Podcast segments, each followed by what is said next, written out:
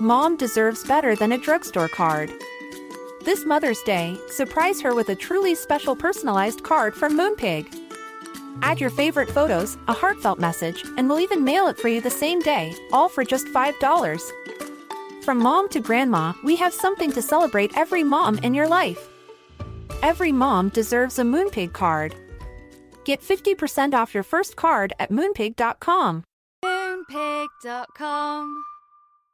Imagine the softest sheets you've ever felt. Now imagine them getting even softer over time. That's what you'll feel with Boll and Branch's organic cotton sheets. In a recent customer survey, ninety-six percent replied that Boll and Branch sheets get softer with every wash. Start getting your best night's sleep in these sheets that get softer and softer for years to come. Try their sheets with a thirty night guarantee. Plus, get fifteen percent off your first order at boll and branch dot com. Code BUTTERY. Exclusions apply. See site for details.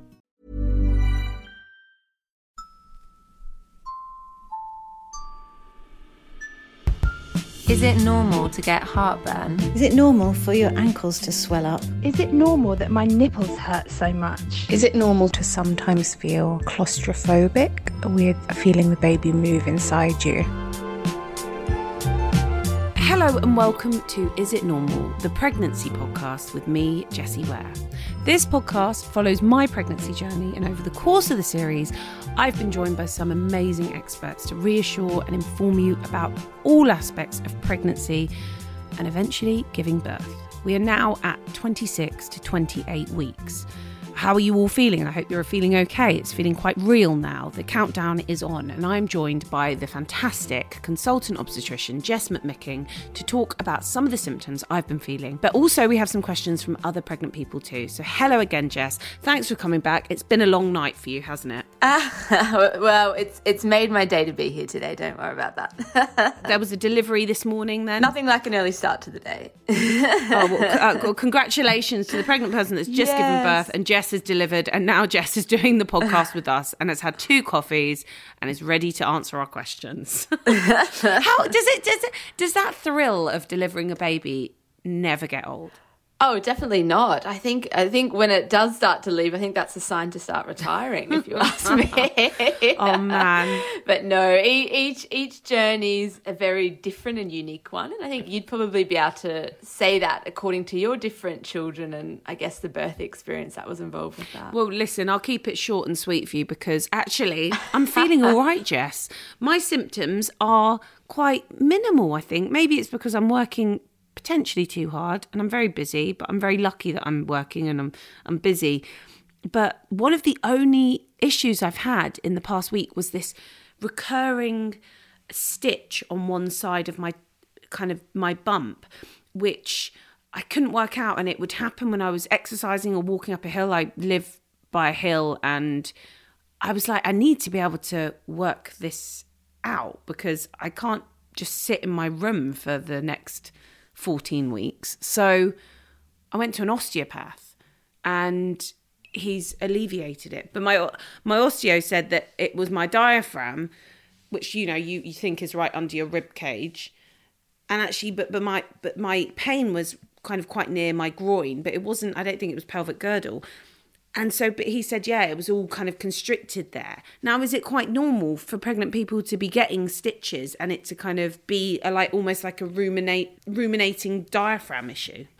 I think, you know, you brought up a very common symptom, um, you know, stitch-like pain, rib-like pain, you know, twinges here and there.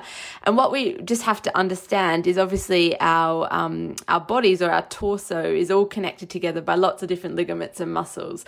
So yes, in fact, you know, you can easily pull a muscle. So quite commonly um, you can pull um, the ones along sort of our intercostal area, um, the lower abdomen, um, and these can cause stitch-like symptoms. What I always say is if you have a sharp pain and you don't have bleeding and you don't have pain when you go to the toilet and your baby's moving, you know, it's probably something that's quite benign or something that's musculo-related, um, that, you know, either your midwife, your obstetrician, or if you're lucky enough to have an osteopath, they can definitely assess um, and go from there. But yeah, definitely a very common symptom. So Jess, yeah, I'm actually, I'm feeling okay. I'm kind of feel excited. I'm starting to feel like I'm needing to prepare for what's about to happen in fourteen or sixteen weeks, probably sixteen weeks for me. Um, but what are some of the other common symptoms or issues pregnant people may face around the twenty-six to twenty-eight week period? Well, it's great to hear that you're feeling so well, um, because I, I think recalling back a few weeks ago, we weren't quite in that place. yeah. uh, but yeah, so this is obviously a really exciting time because, as we know, you know, that official third trimester, you know, kicks in at the twenty-eight week mark. Things feel a bit more real. You know, you can start to pack your maternity bag, all those sorts of things that really add to the excitement of a pregnancy. Should I have packed um, a maternity bag by now? No, no, okay. I, I didn't mean to scare you then, don't worry. Uh, when when would you actually suggest to do that? Oh, it's a good question. You know what, I don't I don't think there's any harm in being prepared, especially if it's your first mm-hmm. baby. You know, your third baby, you can probably just rattle together a few things. You know, you can send your husband home and grab a few things that might be lying around the house if you forget something. But maybe, I guess, you know, it's something um, we'll no doubt we'll talk about in future episodes, but probably, you know, around thirty-two, thirty-four week mark, I would recommend packing your bag then. Okay. Um, from, I guess, where we're at now, so that's this twenty-six to twenty-eight weeks, uh, one of the, the big things that can take place, and that's for some women uh, in their pregnancy, is that they will undergo what's called gestational diabetes screening. Now, within the United Kingdom, we approach this where we don't screen all women, interestingly. And so what we do is we pick out of all the pregnant women, particular women that we feel are at risk of this condition. Um, and some of those criteria include women that may have had gestational diabetes before, they have a family history of diabetes, they may be overweight or have a high body mass index, or they've previously had a big baby. And another obviously important risk factor is where their ethnic background lies. And so women that have been identified as this will undergo this screening test, and it's typically done between twenty-six and twenty-eight weeks. Some women may be lucky enough to have one done early in their pregnancy as well. But I don't know if you know much about it, Jessie, but it's this horrible sweet drink that women, you know, get given. And what happens is they take a blood test when they're fasting, they drink the drink, and then we record another blood test two hours later. And what it's looking for is that body's ability to process the sugar.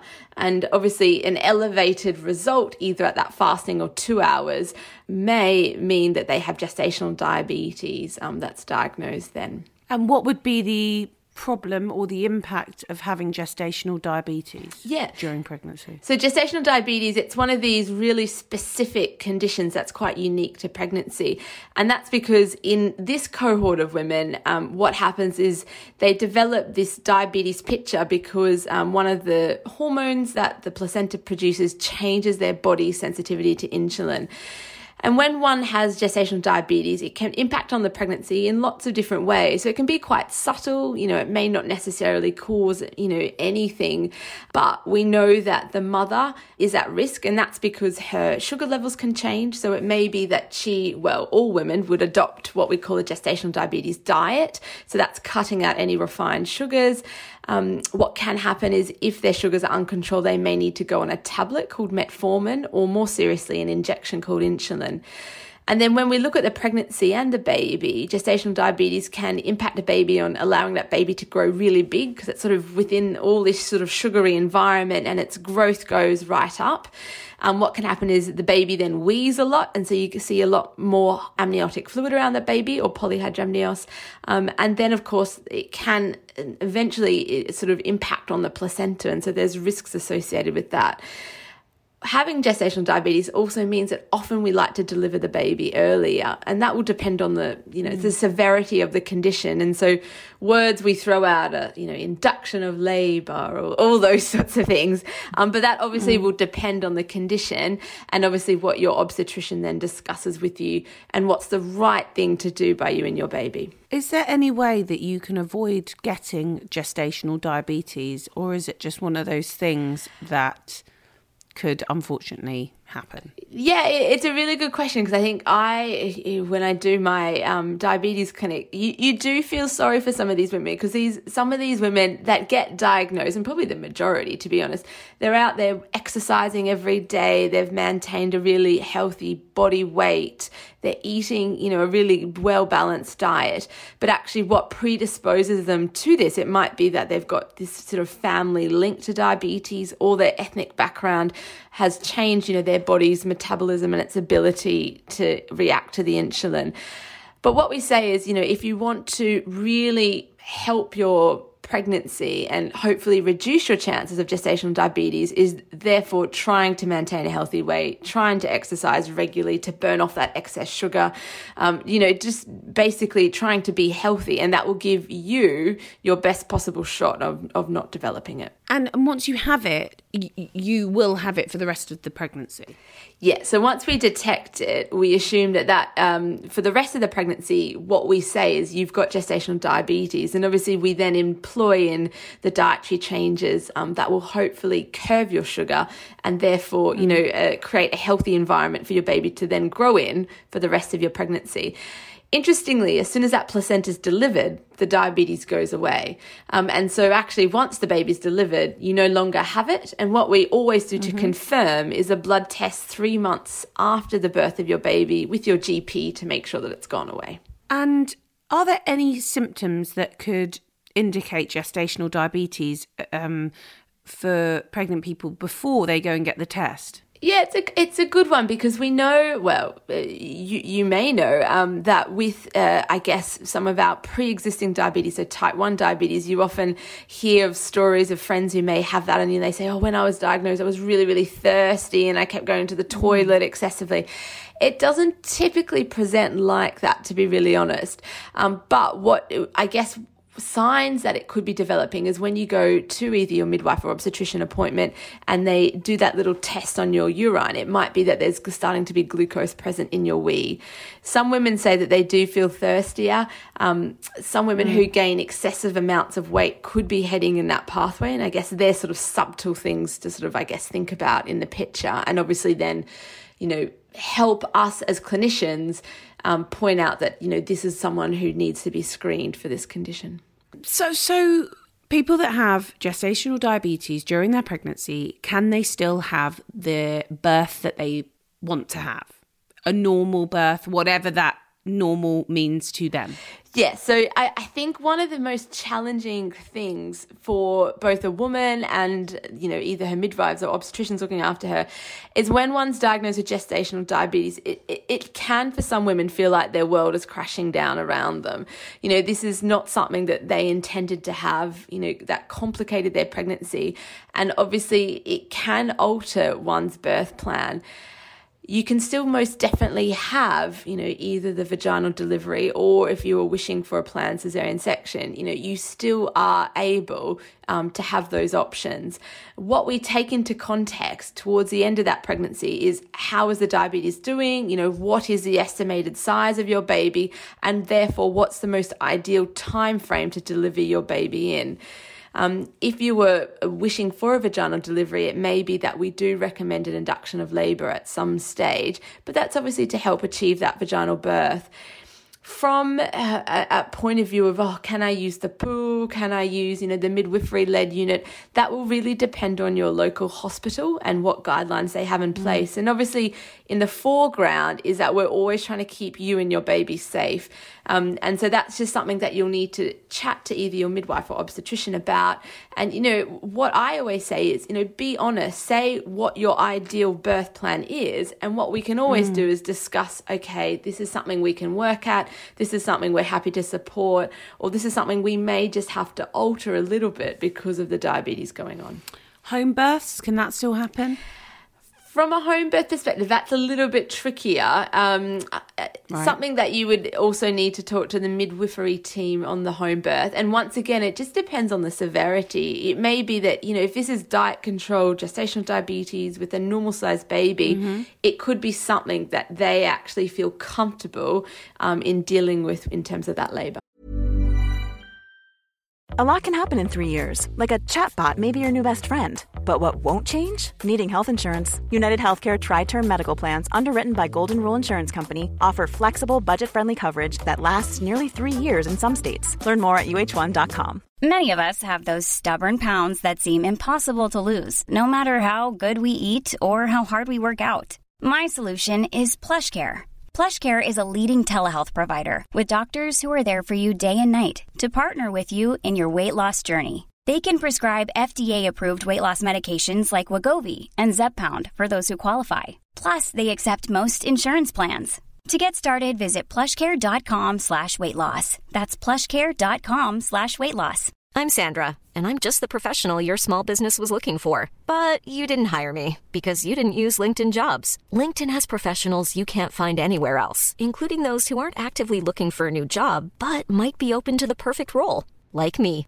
In a given month, over seventy percent of LinkedIn users don't visit other leading job sites. So if you're not looking on LinkedIn, you'll miss out on great candidates like Sandra. Start hiring professionals like a professional. Post your free job on linkedin.com slash people today.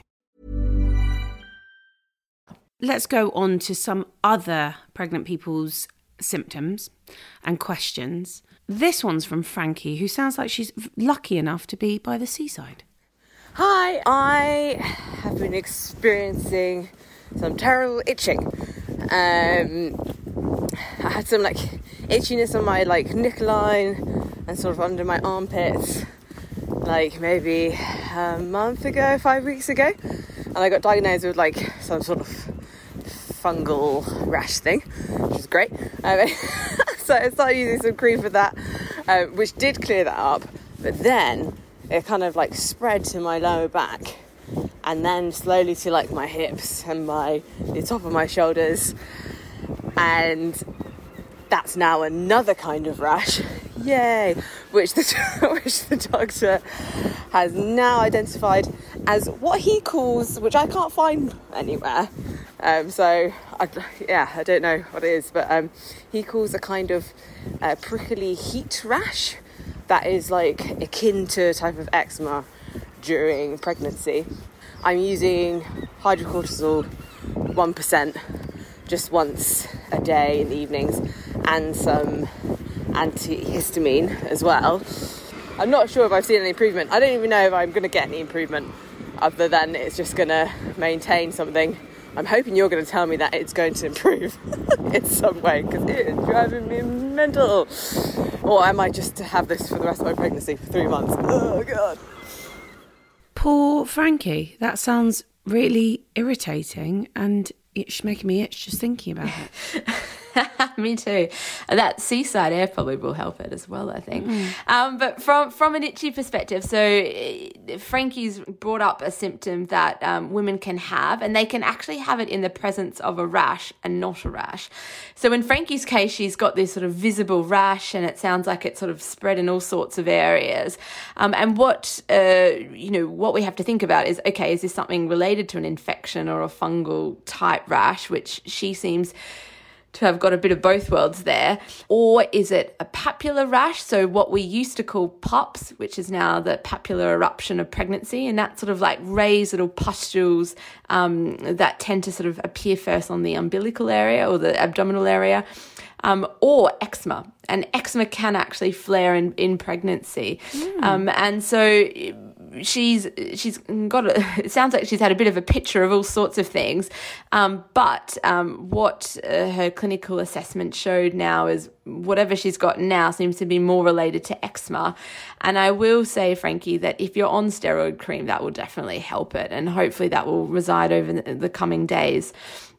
What we also look for in pregnancy is this invisible rash. And so when someone presents with itchiness, even though we may see something, so little pustules or redness, what we should also do is screen one for the invisible rash of pregnancy, which is called obstetric cholestasis or um, intrahepatic uh, cholestasis of pregnancy. And the blood tests we do for that um, look at your bile acid level and your liver function. And what can happen in pregnancy is, you know, very simply that whole system sort of slows down, you get a rise in bile acids, and then you feel really itchy. And so you just get this horrendous, itchy, invisible rash, especially on your hands and feet, um, and that that can then worsen. And there's all sorts of treatment that's available for that. When one's itchy, regardless of the type of rash it is, you can take symptom relievers, which would be in the form of antihistamines. So antihistamines are safe, and they just might help calm you down and not send yourself silly from scratching yourself everywhere.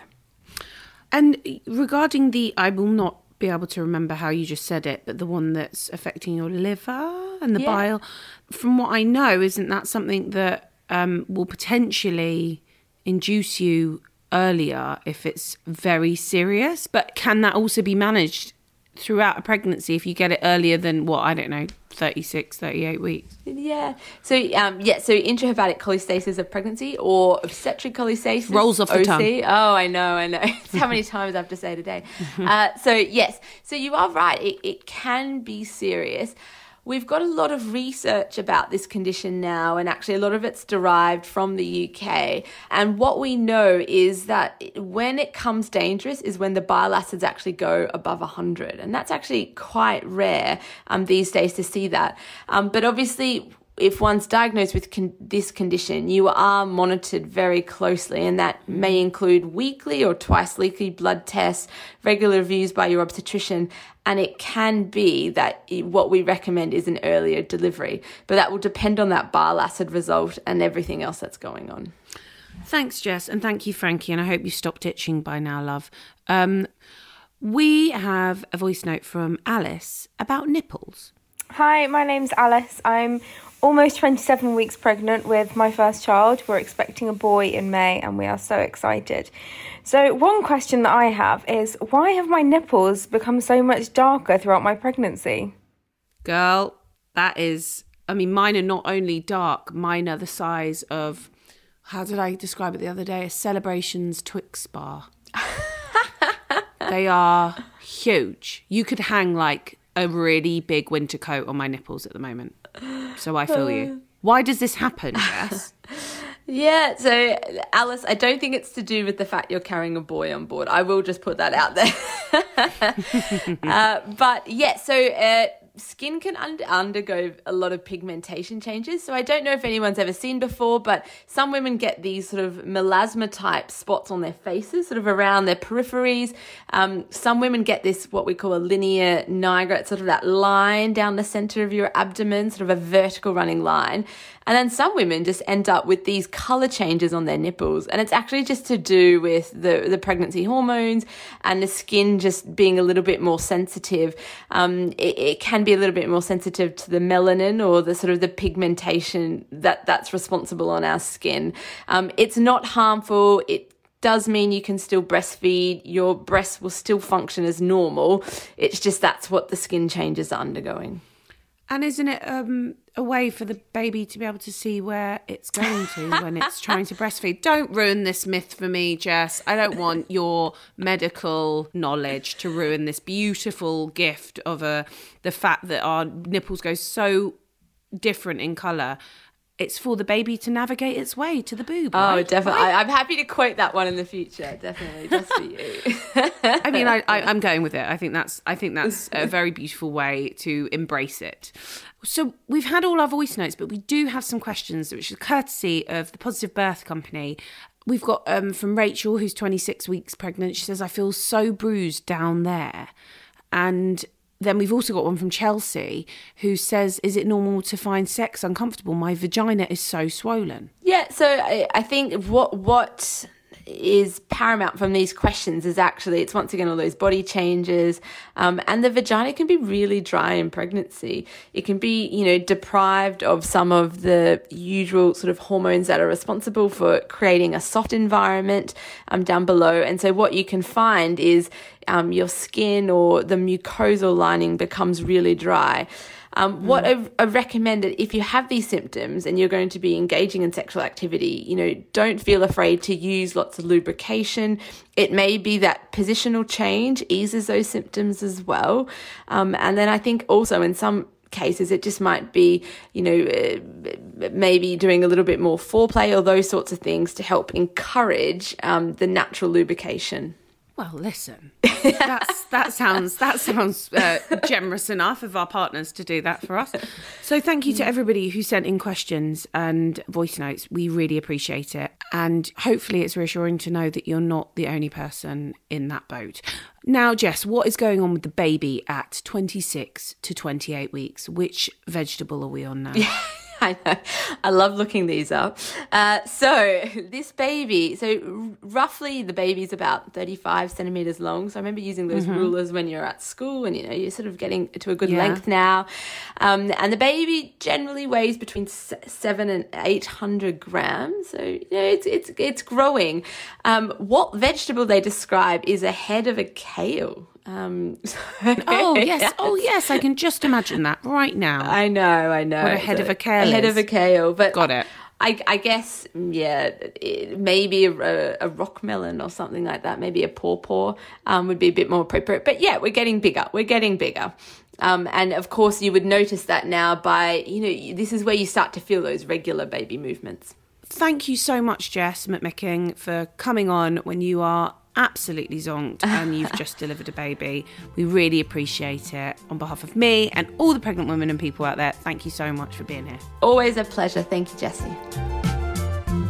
Thank you so much to Jess McMicking for joining us after a heavy night of delivering babies, which is the end goal for all of us, I think. So yeah, um, it's getting real now. So I uh, hope you're all right. Hope you're feeling okay. Hope this podcast has helped you. If you like it, subscribe, like, and share with your mates, your pregnant mates, because we're the ones that are interested in all these bits and bobs. I don't know if anybody else is, but we certainly are. I certainly am, even three times having a baby. Take care. Lots of love. See you next episode.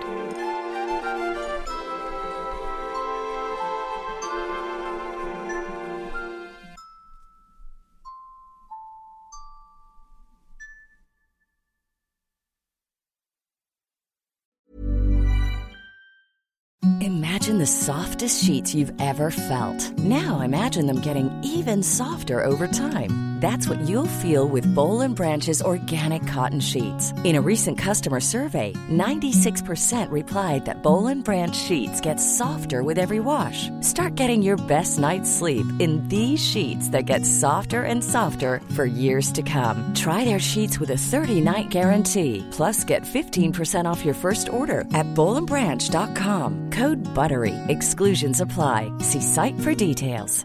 Mom deserves better than a drugstore card. This Mother's Day, surprise her with a truly special personalized card from Moonpig. Add your favorite photos, a heartfelt message, and we'll even mail it for you the same day, all for just five dollars. From mom to grandma, we have something to celebrate every mom in your life. Every mom deserves a Moonpig card. Get fifty percent off your first card at moonpig dot com. moonpig dot com